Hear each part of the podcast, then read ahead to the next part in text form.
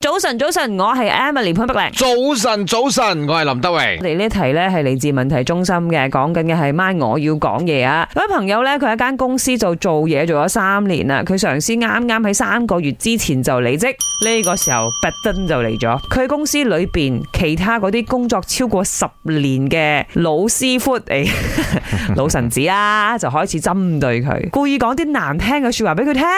明明佢都冇得罪佢哋，咁啊佢就好成咯，而家好煩，就喺度諗緊應唔應該馬上辭職啊！每日咧聽到佢哋喺度窒佢啊、hea 佢啊，佢就覺得很酸呢啊！林生，你身為呢一個廿年嘅老臣子，你點睇呢？即係我覺得啦吓，首先就睇你老細以前點對人先。嗯，可能你老細以前都係個蝦蝦霸霸嘅人呢。但係冇理由佢老細走咗，你蝦佢噶嘛？唔同嘅都哇，當年你老細喺度，你都係威係武咁咯，哦真係係威係細啦嗰時候。但係我又咁睇喎，咁咪唔成熟喎呢間公司。嗱，老實講，如果間公司有字添啦，玩埋啲咁嘅嘢，係啊認真做嘢啦，真係。即係你走啊！真係，如果就係站在間公司，如果係唔成熟嘅話啦，咁你走啦，因為你真係嘥時間嘅啫。你喺嗰度唔會進步嘅。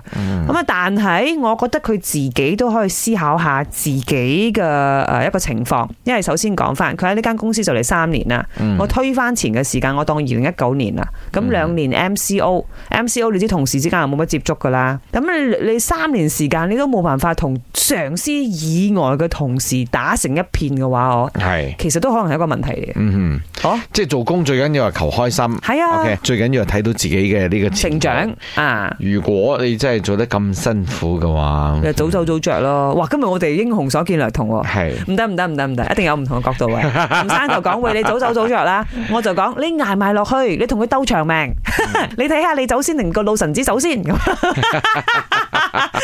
如果你係有咁嘅信心同埋吉士嘅話啦，到你退休嘅時候啊，係我就係正式發揮嘅時候啊！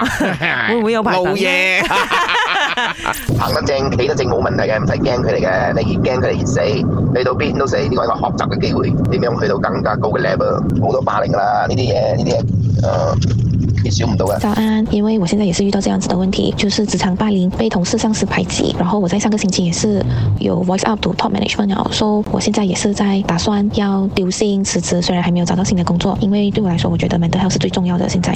就觉得拉面的还是蛮重要的。如果做的不开心啊，就离开了，因为你会发现拜拜就拜拜，下一个会更好。